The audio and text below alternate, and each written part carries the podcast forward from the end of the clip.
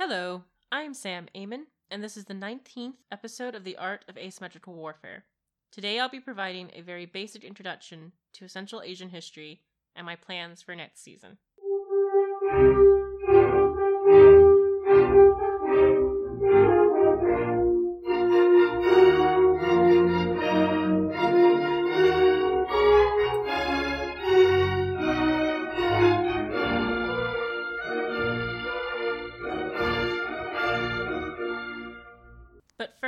Time for our Making History segment.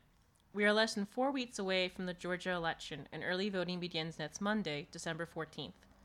McConnell and the spineless wonders that make up the GOP have made it clear they don't care about our democratic process or human beings in general. The only way we can save ourselves from them is by electing Jon Ossoff and Reverend Raphael Warnock to the Senate. If you're in Georgia, please make a voting plan. Are you registered? If you're voting by mail, have you requested your ballot? If you're voting in person, where are your polling locations? Do you need a ride, or do you want a buddy for safety reasons? Remember, COVID 19 cases are rising astronomically, so wear a mask, bring hand sanitizer, and practice social distancing. If you want to do more to help, you can volunteer with the candidates' campaigns, as well as with Fair Fights, Stacey Abrams' voting right organization. We'll provide links in the description. If you're not in Georgia, both candidates have phone banks reserved specifically for out of state volunteers, and Indivisible has partnered with Postcards of Swing States and Vote Forward to send out postcards and letters to Georgia voters. You can also register for Indivisible's National Day of Action Callathon for Georgia on January 4th at 5 p.m., right before the election. If you're out of state, please listen to Georgia organizers on the best ways we can help. We must trust our Georgia brethren. They know a hell of a lot more about winning votes in their state than we do. Now, on to Central Asia. We've spent most of 2020 talking about the Irish War of Independence, my first love as a researcher. But for 2021, we're going to be talking about conflict on the other side of the world, the Central Asian Civil Wars, during the Russian Civil War. Don't worry, we'll return to Ireland to discuss the Irish Civil War at some point, but for season 2, we're going to discuss everything Central Asia. This is going to be a huge undertaking Central Asia has an ancient and complicated history that is little understood in the West. But that's also what makes me really excited about our upcoming episodes.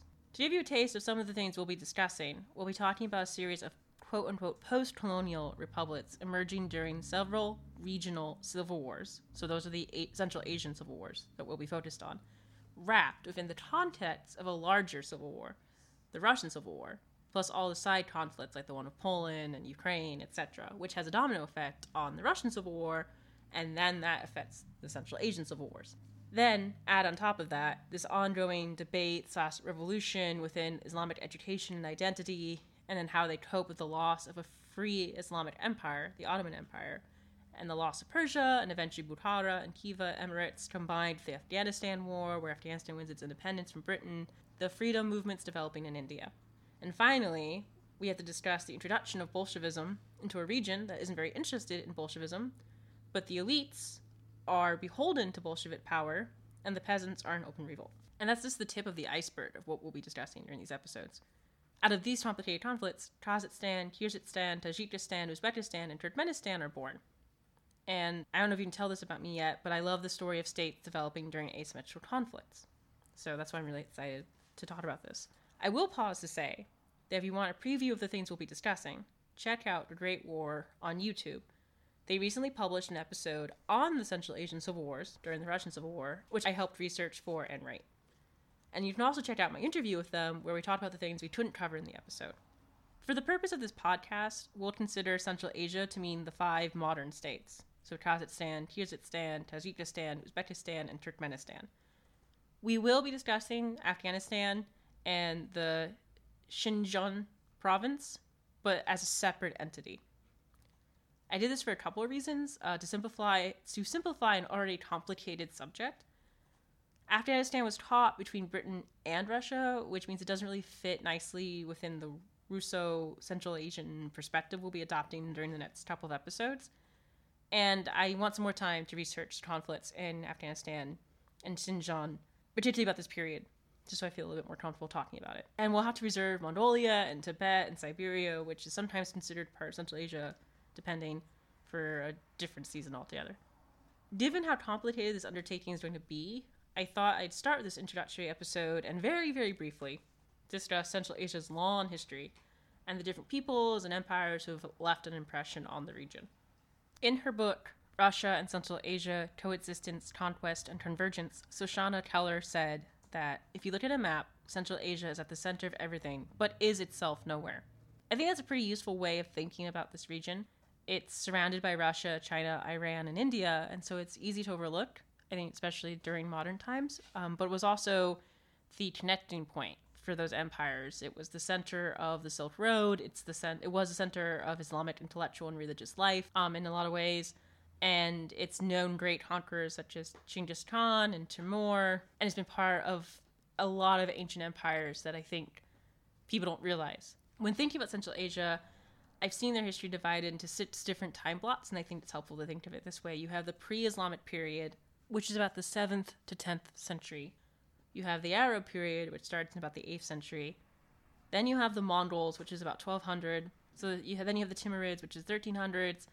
And then you have this giant Uzbek migration, which happens in about the 1500s, that really changes the region. And then you have the Russian, British, Chinese Great Game period, which is late 1800s into 1900s, which then you get into World War One, and that's what we'll be talking about. So, starting with the pre-Islamic age, uh, Central Asia was home to mostly nomadic Iranian steppe peoples. When you read about this period, you'll notice that historians love to create a deep divide between nomadic peoples and settled people or sed- sedentary people. But in Central Asia, it seems almost impossible to do that because you would have nomads who would settle for a period and then they'd migrate again, or they would, you know, you'd have farmers who would be farmers until it was no longer profitable and then they would become nomadic. Um, and this is true, I think, throughout most of Central Asian history up until about 1920s when the Bolsheviks come. And we'll talk about that later. Um, like I said, at the time, the region's mostly Iranian nomads, but you do have a growing Chinese and Tibetan presence as well. That changes in the 8th century when the Arabs invade, um, and they defeat the Chinese army at the Battle of Taraz in 751, and this ends the Chinese presence in Central Asia for about a millennium, and it enfolds Central Asia into the Abbasid Empire. When the Arabs invaded, they brought Islam with them, and they highly encouraged conversions. Um, and this is why, you know, there's the pre Islamic period, and this is the beginning of the Islamic period. However, they leave political power to local forces, and sometimes those forces were vetted by the rulers in Baghdad, but oftentimes, you know, it was whoever could keep order. And out of this comes the Samanids dynasty, they grow prominence pretty quickly and they basically become an autonomous power within the region. During the Samanid reign, uh, Bukhara becomes a center of Muslim learning and home to many famous Islamic, Islamic scholars such as Avicenna and Abu Abdurrahman al-Biruni.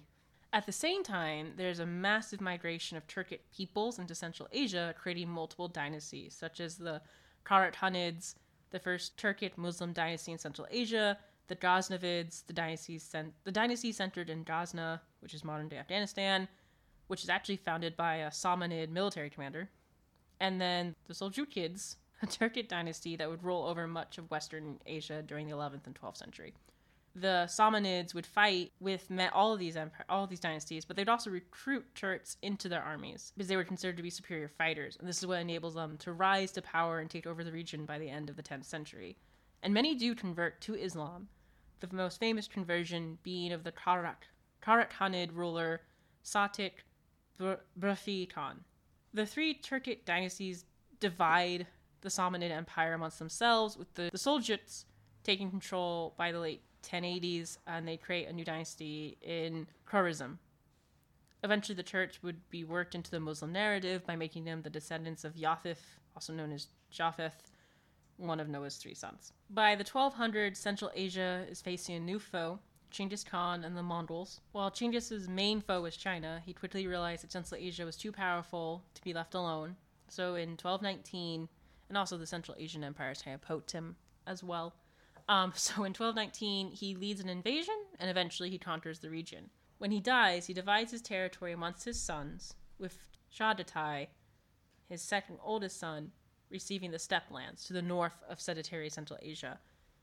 Chagatai's son would expand the reach to most of Transoxiana, which is most of modern day Uzbekistan, Tajikistan, southern Kyrgyzstan, and southwest Kazakhstan.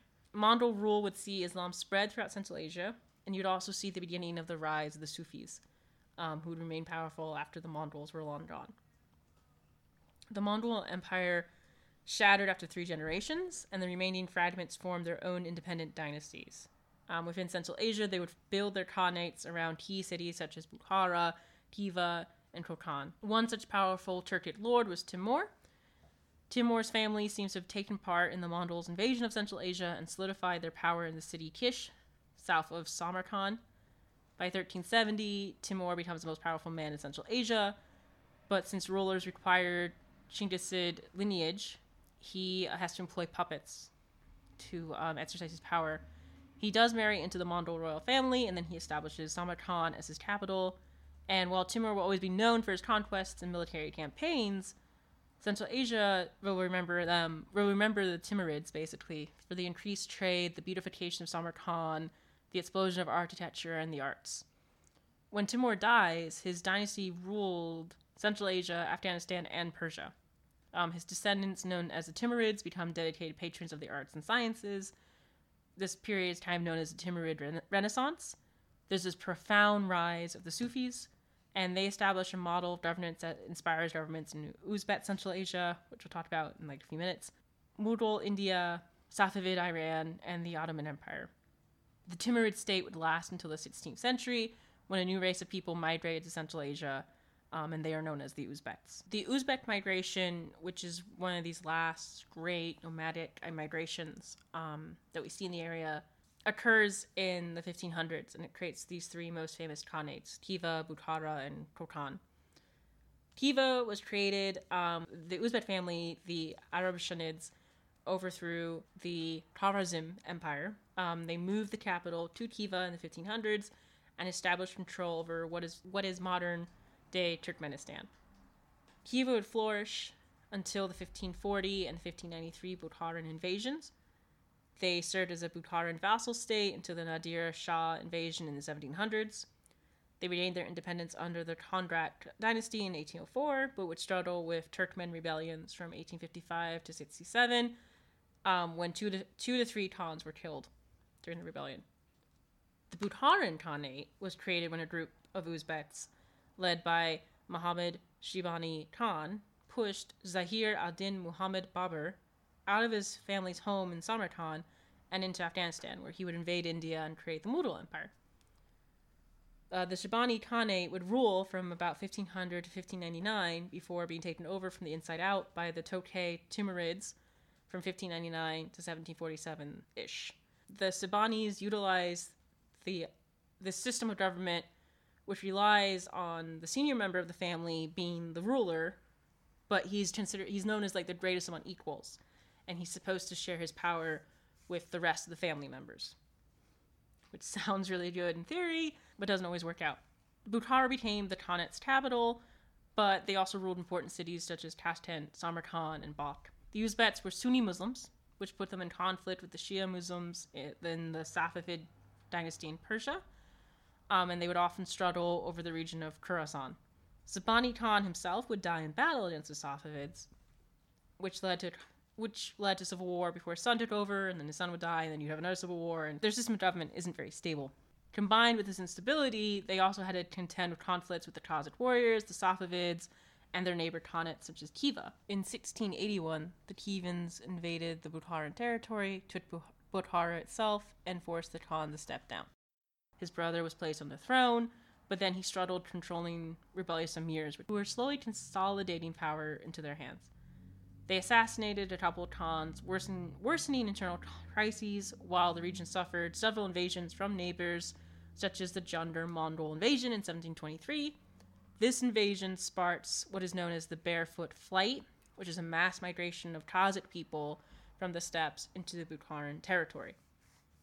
This is one of those great migrations that still, I think, lives today in, in Kazakh um, minds and, and identity. And things were then made worse in 1736 when the Shibanids' old enemies, the Safavids, were defeated in Persia and replaced by Nadir Shah.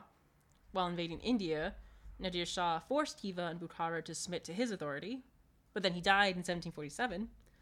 And when he died, the man that he placed in Bukhara to help keep order, Muhammad Rahim Bey, killed the last, or Shibanid Khan and took control himself, ending the ending the Shibanid Tokai Timurid dynasty and placing his own.